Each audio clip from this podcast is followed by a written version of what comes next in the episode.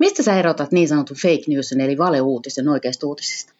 Mielenkiintoinen kysymys. En mä ole ihan varma, että, että tunnistanko mä sitten. Mä luulen tunnistavani, mutta, mutta sehän hyvin voi olla, että, että en vaan ole tunnistanut. Että ekana tulee mieleen varmaan tämmöinen niin lähdekritiikki, jota yritän harjoittaa ja sitten tietysti toisena ehkä tämmöinen vuosikymmenien myötä kehittynyt medialukutaito, mutta uskallaks mä nyt sitten luottaa ihan täysin lukemaani, niin en tiedä. Mm. Suurin osa meistä toden totta on ihan kuutamolla siitä, että mikä on tarua ja mikä on totta, plus mistä voisi tiedon alkuperän oikeastaan tarkistaa. Tämä on Tulokulma podcast. Avaamme keskustellen ovea verohallinnon uudenlaiseen työkulttuuriin ja sen taustalla olevaan johtamiseen, positiiviseen työntekijän ja asiakaskokemuksen rakentamiseen. Meidän vieraana on tänään tietoluovutuksesta ja veronsaajaratkaisuista vastaava Aki Savolainen Veron tuotehallintayksiköstä. Mun nimi on Hanni Lotsari Veron viestinnästä ja kanssani mikrofonia jakaa Jussi Miettinen, virkamies Verolta hänkin ja vapaalla vantaalainen farmari. Aki, toi sun virkapaikkasi ja titteli on aika hengästyttävä. Sä oot myös meidän asiantuntijoista se, joka, jota voisi oikeastaan tituleerata niin sanotusti TV-stä tutuksi.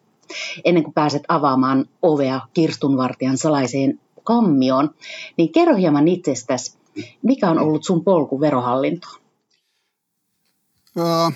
No jos polkua lähdetään katsomaan ihan alkupuolelta sitä, niin mä oon opiskellut Joensuussa kansantaloustiedettä ja sivuaineena nyt oli tilastotiedettä ja jos jonkinlaista muutakin tuommoista. Tämä oli joskus markka- ja penni aikana.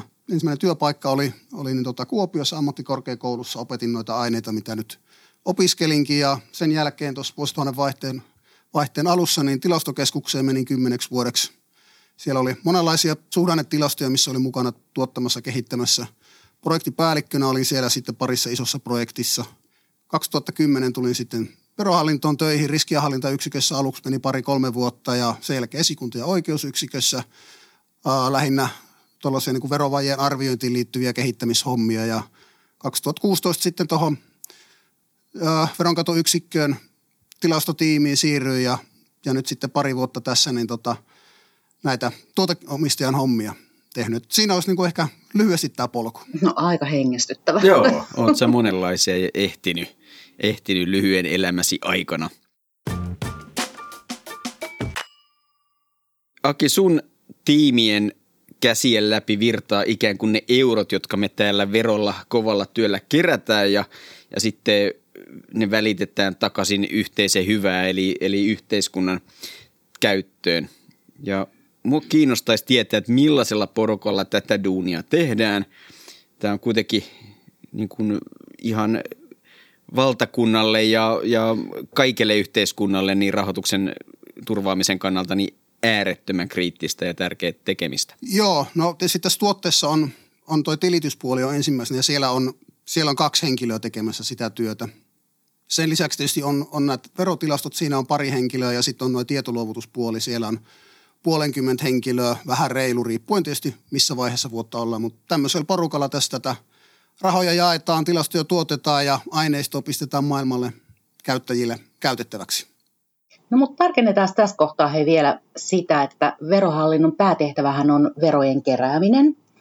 Niin välitetäänkö näitä rahoja sitten kerran vuodessa esimerkiksi valtiolle, kunnille, seurakunnille ja Kelalle? Ei, ei. Valtio on tietysti siinä mielessä niin kuin suoraviivainen, että ne, tota, se nappaa ne rahat saman tien käyttöönsä.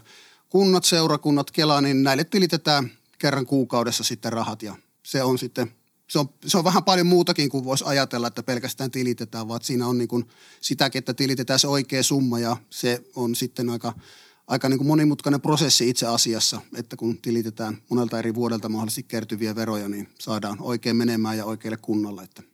Eli jonkinlaisesta palapelistä ilmeisesti kyse. Joo, sanotaan näin, että moniulotteisesta palapelistä. Okei. Okay. Okay. Lisää vielä ha- haastetta tuohon hommaan. Mulla on sellainen kutina, että, että tuommoisessa työssä niin, niin numeroista olisi ihan hyvä tykätä. Siitä huolimatta mä oletan, että tuossakin tekemisessä toi automaatio on nykyään aika isossa roolissa, ainakin sen rahansiirron osalta. Kertoisit sä, että mikä sun työssä on se kaikkein mielenkiintoisin juttu? No kyllä sulla ihan oikea kutina tuossa on, että kyllä niin tota, automaatio hoitaa paljon ja numeroista pitää tykätä tässä hommassa. Tai sanotaan näin, että ei niitä ainakaan pelätä saa.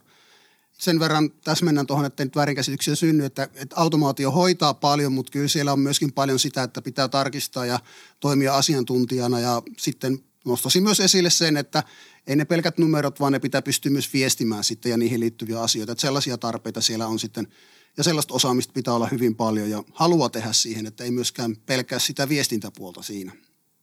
No sitten jos tätä omaa työtä ajatellaan ja mikä tässä on mielenkiintoisinta, niin tota, ehkä mä nyt sanoisin näin, että kyllä mä niin tykkään siitä, että pystyn olemaan näiden tiedon käyttäjiä ja asiakkaiden kanssa yhteistyössä keskustelemaan ja sieltä saamaan palautetta ja sitten toisaalta myöskin niin kuin pystytään kehittämään semmoisia palveluita ja sellaista toimintatapaa, että heille on siitä hyötyä, että meiltä tulee tietoa ja pystytään sitten tuo, toimittamaan heille ja tuottamaan heille oikeita tietoa, niin kyllä nämä on semmoisia oikeastaan niin kuin parasta puolta tässä mun työssä. Ja kyllä mä nyt sanon näin, että niin tota, kyllä mä tykkään myös asiakaskontakteista todella paljon, että ne on niin kuin, että jos tässä pitäisi niin kuin Exceliä käpistellä pienessä huoneessa, ovi kiinni, ikkunat kiinni, niin tota ei, ei tulisi mitään, että kyllä ne on niin kuin ne asiakaskontaktit laajasti ymmärrettynä. Meillä on monenlaisia asiakaskontakteja, että on – kunnista tulee, tulee tutkijoilta, tulee medialta, tulee kansalaisilta, monenkinlaisia niin kuin kontakteja ja ei, ei välttämättä tarkoita, että keskustellaan ja ollaan niin kuin yhteen, esitellään, vaan että niitä tulee me, sosiaalisen median kautta, niitä tulee sähköpostilla ja mistä nyt kaikkialta voi kontakteja ja kommenttia ja kysymyksiä tullakaan. Mm. Me ollaan hei tässä tulokulmassa availtu ajatuksia uudenlaiseen johtamiseen. Sä vedät myös tiimiä, jossa on oman alansa kiistatonta huippua. Miten näet, että johtaminen on muuttunut ja onko jotain erityistä huomioitavaa sun mielestä, niin kuin esimerkiksi johtamiskäytännöistä sun näkökulmasta katsottuna? No tietysti mä oon ollut pari vuotta nyt näissä hommissa, että nyt ehkä nyt semmoista niin kuin kovin pitkää trendiä pysty katsomaan siinä, että miten johtaminen on muuttunut. Ainakaan näin niin kuin esi, esihenkilön roolista katsottuna – mutta että jos nyt ajatellaan sitä, että mitä mä niin kuin koen tässä tärkeinä, niin oikeastaan ehkä voisi niin kuin kaksi asiaa nostaa esille. Että ensinnäkin on tietysti se, että, että mä uskon siihen, että hyvällä mielellä olevat iloiset työntekijät on kaikkein parhaimpia työntekijöitä. Eli että haluan siinä, että olisi semmoinen niin rento ja mukava ilmapiiri ja huumori lentäisi ja tämmöisellä ilmapiirillä tehtäisiin niitä töitä. Että se ei nyt tarvitse aina olla semmoista jäkittämistä ja mököttämistä ja tämmöistä, vaan se rentous tuo, tuo siihen sitten muun muassa sitä innovatiivisuutta ja se tuo sitä toisten auttamista ja muuta tämmöistä. Madaltaa kynnystä niin kuin kysyä kaverilta ja muuta, kun tietää, että itse asiassa tämä on aika rento tyyppi. Ja sitten ehkä toinen on tämmöinen, että mä toivoisin, että me pystyttäisiin enemmän keräämään ideoita ja ajatuksia myöskin semmoisilta henkilöiltä, jotka ei välttämättä ole niin kuin sillä alalla asiantuntijoita. Ja, ja sieltä tulee sitten monesti semmoisia ihan uuden tyyppisiä ajatuksia ja ideoita, joita pitäisi uskaltaa rohkeasti kokeilla ja miettiä sitten, että mitä tämä tarkoittaa. Mulla on, mulla on itsellä työuralta aika semmoinen kokemus, että tilastokeskuksessa kehitettiin näitä tilastoja ja sinne sitten palkattiin matemaatikkoja. Kaikki muut oli niin kuin, olivat niin kuin ekonomistitaustaisia ja matemaatikko tuli sinne ja sitten mä kerroin sille matemaatikolle tämän mun ongelman, eli että meillä oli ongelmana itse asiassa verohallinnosta tuleva aineisto, Jonnet ei muista MAVA-aineistoa, niin sitä käytettiin kuvaamaan tämmöisten niin kuin pienten yritysten tuotannon kehitystä ja ongelma oli se, että se on valtavan iso aineisto, että sen tarkastaminen on vaikeaa ja kuvasin tämän ongelman matemaatikolle. No, tietysti kun mä olin omasta mielestäni kaiken jo nähnyt, niin mulla oli vähän mielessä, että kaveri varmaan jonkun semmoisen valmiina olevan mallin niin kuin kaivaa sieltä, millä sitä tarkastetaan. Ja näin minä sen olisin tehnyt ja näin minä sen ajattelin. Ja, mutta annoinpahan pojan yrittää ja jossain vaiheessa alkoi ilmestymään sen kaverin työpöydälle jostakin matemaattisista julkaisuista, tieteellisistä julkaisuista, niin tota papereita. Ja mä katsoin, että mitä hän tulee ja että niin kuin on kreikkalaisia kirjaimia alkaa olemaan niin kuin vinot pinot näissä dokkareissa. Ja sitten se kaveri yksi päivä mulle sanoi, että nyt hän on keksinyt menetelmän, mikä voi sanoa. Mä otin, kerropa. Ja sitten se kertoi se ja se oli prosessiteollisuudesta laadunvalvontamenetelmä. Sitten mä olin vähän aluksi, että hetkonen, öö, eli että vähän niin kuin sellutehtaasta. Just niin. Että aha, no haluatko kertoa enemmän? Ja se alkoi avaamaan ja kertomaan ja sitten mullakin, niin kuin, se on niin kuin, mullekin oli tosi hieno opetus ja sitten se fiilis, kun itsellä syttyi lamppu päässä, että ei hitsi, toi kaveri on oikeassa – että toi menetelmä voisi toimia tässä. Ja se oli just tämmöinen, että niin kuin ulkopuolelta ihan uutta ideaa toi sinne. Ja se toimii ja hyvin ruletti. toi on itse asiassa aika hyvä aasinsilta tähän seuraavaan juttuun, eli Ollin nostoon. Meitäkin, meidätkin yllätettiin ja niin sanotusti lamppuja sytyteltiin tuossa syyskuun alussa, kun me saatiin positiivista tuollaista huomiota. Eli verohallinnolle myönnettiin tämmöinen muotoilupalkinto, ja palkinnon myönsi suomalainen, suomalaisia muotoilijoita yhdistävä nimekäs järjestö Ornamo.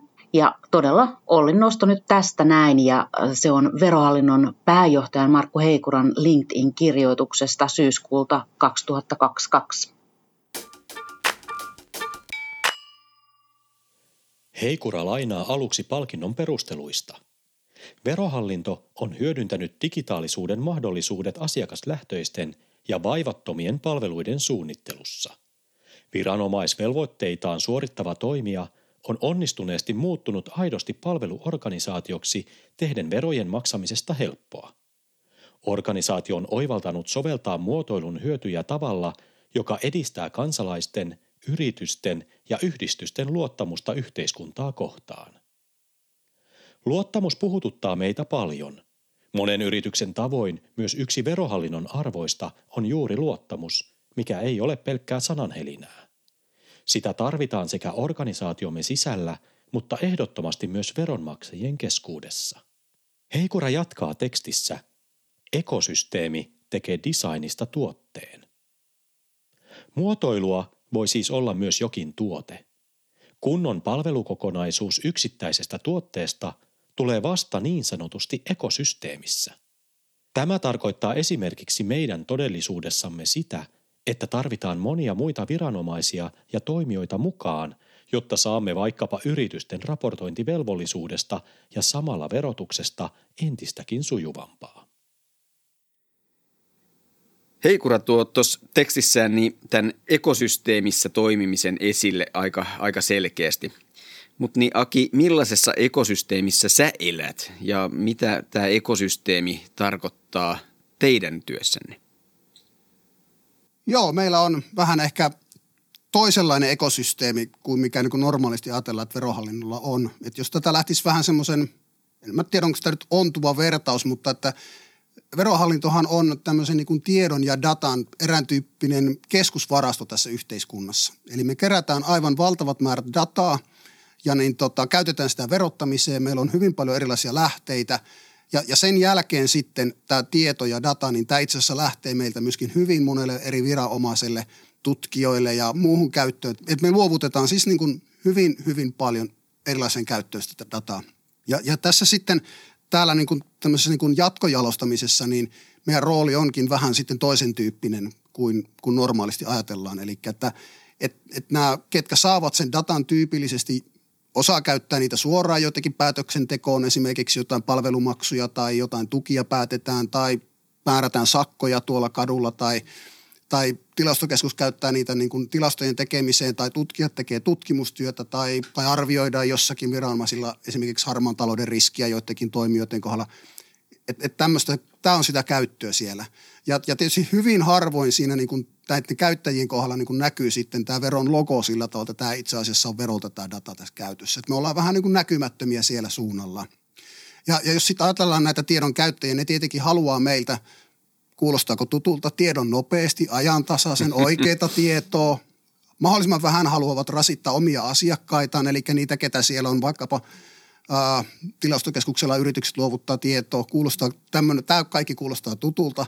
Ja sitten toisaalta taas – tämä ei ole niin meidän ydintehtävä se, että luovutetaan tietoja tuonne eteenpäin ja autetaan näitä. Et, et meillä on niin vähän erilainen rooli täällä, täällä hommassa. Ja kyllä mä näin niin sanoisin, että, että sitten taas kyllä meidän pitää miettiä ja mietitäänkin meidän tuotteissa sitä koko ajan, että miten me pystyttäisiin paremmin palvelemaan ja auttamaan näitä näissä tiedon tuottamisessa ja jakamisessa. Että, että jos ajatellaan vaikkapa nyt tilastokeskusta, niin ne tuottaa todella tärkeitä tilastoja, joita käytetään vaikkapa poliittisessa keskustelussa ja päätöksenteossa ja muussa tuommoisessa.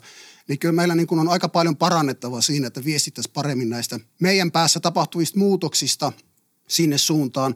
On ne sitten lakimuutoksia, on ne meidän järjestelmämuutoksia tai on ne sitten meidän omissa toimintatavoissa tapahtuvia muutoksia. Et, et, niin kuin äärimmäisessä tapauksessa jotkut meidän valvontaprojektit esimerkiksi voivat lisätä niin kuin jotain, parantaa ilmoittautumiskäyttäytymistä, niin se sitten näkyy jossakin, jos ajatellaan vaikkapa takseja, että jos ilmoituskäyttäytyminen paranee, niin sen viestiminen, että tämä johtuu esimerkiksi meidän valvonnasta, ei siitä, että takseja käytettäisiin enemmän, niin on niin kuin ehkä tilastojen käyttäjille aika tärkeä tieto sitten, kun arvioivat, että onko tässä nyt suhdanteet menossa hyvin vai huonosti vai, vai mistä tässä on kyse. Että et tämmöinen ekosysteemi tuolla meillä on ja siinä me koitetaan olla mukana ja koitetaan kehittää ja koitetaan auttaa näitä erilaisia tiedon käyttäjiä siihen, että he pystyisivät niin kuin oman hommansa hoitamaan mahdollisimman hyvin. Eikö tuo vähän sellaista, että se pelkkä data sellaisenaan ei riitä, että sitä tarvii vähän ikään kuin avata sille asiakkaalle jotenkin? Ja kyllä, kyllä. Nimenomaan just näin. Ja jos ajatellaan vaikkapa nyt äh, näitä tiedon käyttäjiä, niin eihän ne välttämättä näistä vaikkapa meidän prosesseistakaan tiedä, että ne voi olla, että ne tarvii jonkun tiedon, jonkun tulotiedon, ja, mutta sitten se, että meidän pitäisi niin pystyä ehkä enemmän kertomaan sitä, että, niin, että haluatko tämän tulotiedon sellaisena, kun asiakas on sen ilmoittanut – Haluatko sen semmoisena, kun se on verotusprosessin kautta tullut valmiiksi, vai pitäisikö tässä vielä ottaa huomioon jotain tarkastuksia tai jälkiverotusjuttujakin kanssa? Ja näilläkin voi olla taas niin kuin aika iso merkitys. Jos ajatellaan vaikkapa tulonjako, josta hyvin paljon Suomessa keskustellaan ja, ja, ja siitä keskustellaan, katsotaan sitä kinikerrointa ja siinä melkein niin kuin desimaaleja analysoidaan, niin – me ollaan yksi iso tiedon tuottaja siihen laskelmaan ja siihen tilastoon. Ja silloin niin tota, se, että niin kun ne desimaalit heilahtaa aika pienistä jutuista, että ei nyt anneta semmoista signaalia tai niin kuin ainakaan tietämättä tapahtuisi, että me muutetaan täällä jotain ja sen takia sitten näyttää, että tuloerot kasvaa tai pienenee. Tästä tulee kyllä mieleen toi muotoilun niin kuin moninaisuus ja tähän liittyy tosi tiiviisti myös toi tiedon visualisointi, joka varmasti sliippaa myös sun tehtäviä hyvinkin paljon ja voisin kuvitella, että se jossain tilanteissa on jopa niin sanotusti akilleen kantapää. Ja kuten sanoitkin, niin me julkaistaan tosi paljon erilaista dataa ja tilastoja ja myös toi sosiaalinen mediahan on erittäinkin merkittävässä roolissa nykypäivänä ja sullakin on siitä kokemusta. Sä jo mainitsit vähän tuosta tietomassoista, minkälaisia massoja me käsitellään täällä. Olisiko sulla siitä ihan jotenkin konkreettisesti jotain lukua, mikä lennättää meidät pyrstöllemme? Ja miten sä niin kun, ymmärrät muotoilun tässä kontekstissa? No jos lähdetään tuosta tietomäärästä liikkeelle, en nyt ehkä lupaa pyrstölle lennättää teitä, mutta niin tota, ehkä yllättää varmasti. Eli jos ajatellaan tällaista meidän tätä avointa tilastotietokantaa, jossa on niin kuin aika useista veroista on niin kuin hyvinkin tarkkoja tietoja kolmella kielellä kaikkien käytettävissä. Niin mä vähän eilen aloin miettimään, että no miten paljon meillä sillä itse asiassa sitä tietoa on. Ja mä päädyin semmoiseen arvioon, että siellä on useita miljardeja soluja tietoa. Eli se on niin kuin aika valtava määrä, mikä siellä on. Ja, ja sen verran tässä on nyt rehvasteltava kyllä, tästä rehvastelen aina kun on mahdollista, mutta rehvasteltava sillä, että, että eipä mikään muu verohallinto tässä maailmassa tee yhtä laajoja ja kattavia tilastoja ja samalla yksityiskohtaisuudella kuin, kuin mitä me tehdään. Mm. Että on niin kuin ihan ainutlaatusta maailmassa ja uskalla väittää, että tällä tasolla tilastoista verotuksesta niin e, ei kyllä myöskään tilastoviranomaiset tee niin tota, tämmöisiä tilastoja, mitä täällä on. Et, et, niin kuin se, on se kuvastaa sitä meidän niin kuin tietomäärää ja toisaalta myöskin sen haasteen ainutlaatuisuutta sitten, että ei – ei niin kuin, miten, miten me sen datan kanssa eletään ja miten me tuodaan esille ja edistetään sen käyttöön ja, ja se on niin kuin yksi semmoinen iso juttu. Ja visualisointi on siinä tietenkin sitten semmoinen uusi juttu, mikä on tässä nyt viime vuosina tullut ja pyritään sitä kehittämään ja miettimään, että millä tavalla me pystyttäisiin näitä, näitä niin tota, ää, aineiston esittämistä ja käyttöä edistämään siinä. Että, että se on. No miten sä koet sen, että somessahan kuitenkin on vähän semmoista yksinkertaistamista monissa asioissa, ja nämä ei kuulosta kovinkaan yksinkertaisilta nämä sun jutut, mitä oot kuvannut tässä, että onko siinä tullut sydämen tykytyksiä? On siinä tullut mulle ja varmasti lukijoillekin ja ketkä somessa seuraa, niin niille varmasti tullut sydä, sydämen tykytyksiä, että mitä tässä nyt sanotaan. Ja nyt on kyllä vedetty mutkat suoriksi ja ei voi verotuksesta noin sanoa, mutta se on se, on se maailma, minkä kanssa on elettävä. Että, että mä tässä joku aika sitten keksin sellaisen asian, että kun minä viestin verotuksesta, kirjoitan jotain artikkelia tai juttua tai muuta, niin mä käytän fraaseja ja lauseita, jotka mä oon oppinut yli 20 vuotta sitten. Okay. Ei kovin niin kuin nykyaikaista juttua. Nyt eletään vuotta 2020 ja, ja sitten niin sitä mietin, että, että, niin kuin, että on uusi maailma. Tässä pitää niin kuin vaan koittaa tämmöisenkin kokeneemman Jermun vähän niin kuin koittaa keksiä sitten jotain uusia juttuja ja miettiä sitä, että miten näissä uusissa asioissa pärjätään. Että kyllä näillä minun näillä 20 vuotta sitten opituilla fraaseilla niin pärjätään silloin, kun ehkä nyt vähän kärjistetysti voisi sanoa, että kun liikutaan maailmassa, jossa on 80-luku digitalisoitu, eli tehdään juttuja ja artikkeleita, jotka on, on, on niin kuin ajateltu toimivaksi paperijulkaisumaailmassa. Että siellä on vähän pylväsdiagrammia ja joku piirakka ja sitten on paljon mm. taulukoita, mutta tänä päivänä kun mennään tietysti sitten some ja internetin ylipäätänsä ja kaikki muu tämmöinen, niin meidän pitää niin kuin miettiä näitä uusia välineitä ja rohkeasti kokeilla myös sitä, että millä tavalla me pystyttäisiin näistä tilastoista raportoimaan ja viestimään ja kertomaan käyttäjille. Mm. Toi mun korviin haiskahtaa, tai ehkä se korviin ei haiskahda, vaan kuulostaa, niin tällaiselle niin tiedolla johtamiselle. Ja tästä kehittämisen näkökulmasta, jos mietitään, niin miten te olette niin tähän liittyen muotoilleet vaikka nyt tilastotietoa, mistä tuossa äsken puhuttiin. Ja miten tämä tiedolla johtaminen ylipäätänsä niin, niin näyttäytyy tuossa teidän tekemisessä? No tiedolla johtaminen on tietysti se, että tuotetaan niin kuin sitä tietoa. Meillähän näitä käytetään tietysti kes- poliittisen keskusteluun ja kansalaiskeskusteluun ja muuhun tämmöiseen päätöksentekoon, niin pyritään niin kuin kuuntelemaan, mitä siellä keskustellaan, mitä uusia lakimuutoksia tulossa, mitä on mahdollisesti sitten erilaisia niin kuin suhdanteita ja tällaisia, näitä pyritään kuuntelemaan ja kartottamaan ja miettimään se, että mitkä on sellaisia kysymyksiä, joihin meidän pitäisi pystyä vastaamaan. Mitä on sellaiset asiat, mitä tuolta tilastoista pitäisi sitten pystyä löytämään ja millä tavalla niin kuin ne pitäisi tietysti pyrkiä sitten esittämään. Että se on niin kuin tämmöistä työtä hyvin pitkälle sitten kyllä. Ja näinhän me on tehtykin, että me niin kuin on seurattu sitten sitä tämmöisiä niin kestoaiheita listaamattomia yhtiöiden osinkojen verotus, ai että sitä keskustellaan ja otetaan yhteen – ja me on sitä niin kuin sen puolen tilastointia esimerkiksi kehitetty erittäin paljon ja siitä on niin kuin hyvin kattavat tilastot.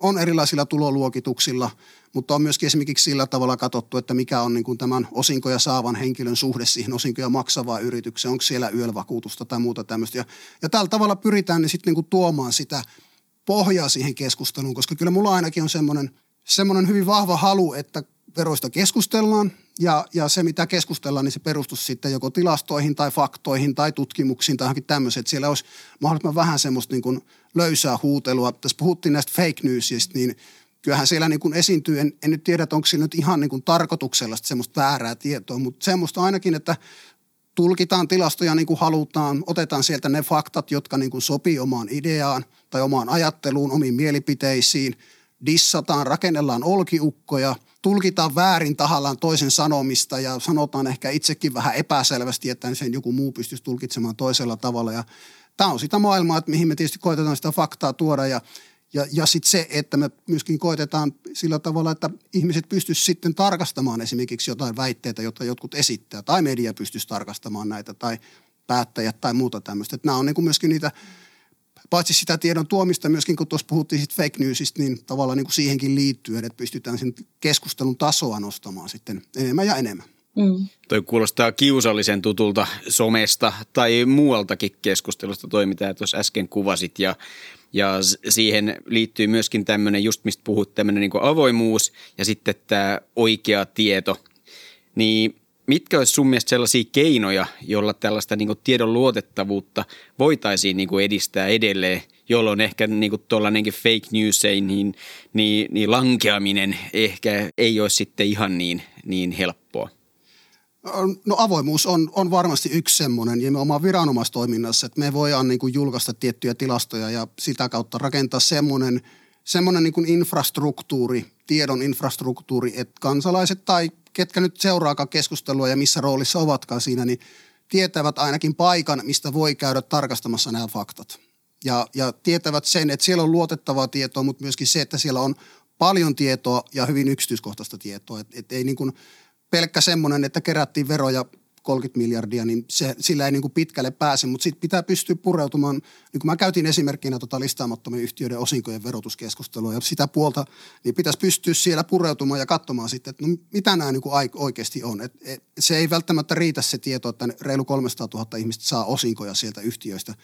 Minkälaisia ihmisiä nämä on, mitä muita tuloja näillä on, tai et, paljonko ne saa niitä tuloja ja mikä on heidän suhde sinne – osinkoja maksavaan yritykseen, niin, niin tämmöisillä kysymyksillä pystyttäisiin sitten niin kuin, ainakin niitä pahimpia niin kuin epäselviä ja muotoiluja ja vääriä tietoja ja luuloja niin taklaamaan.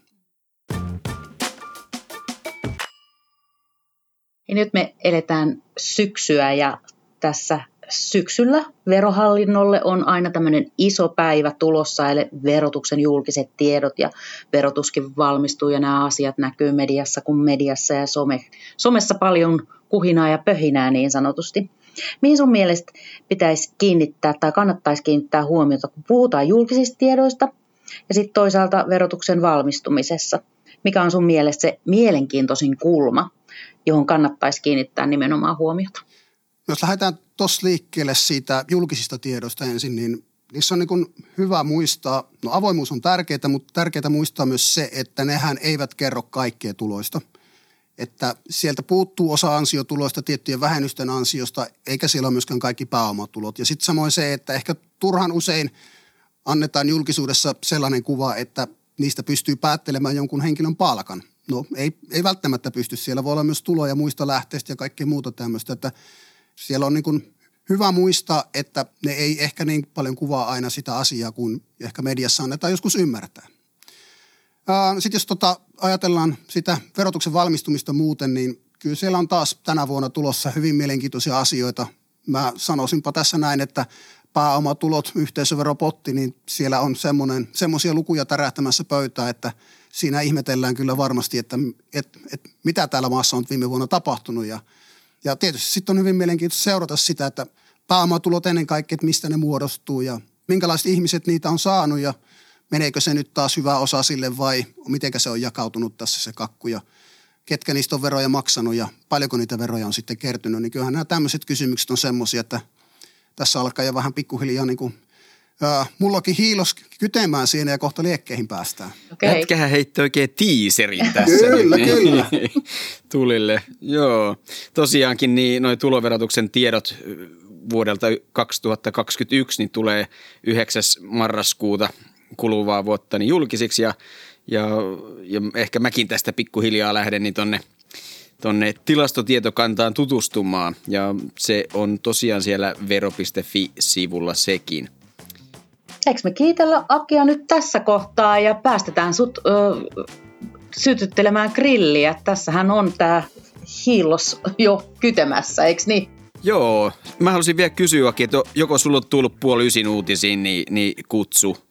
Ei ole tullut kutsua, että katsotaan nyt mitä on puoli ysin uutisissa ja miten näitä hoidetaan ja kuka hoitaa, mutta niin tota, Ehkä näemme sut eetterissä. No. Niin. Twitterissä ainakin. Twitterissä ainakin. hyvä, hyvä. Kiitos Aki. Kiitos, kiitoksia, Aki. kiitoksia.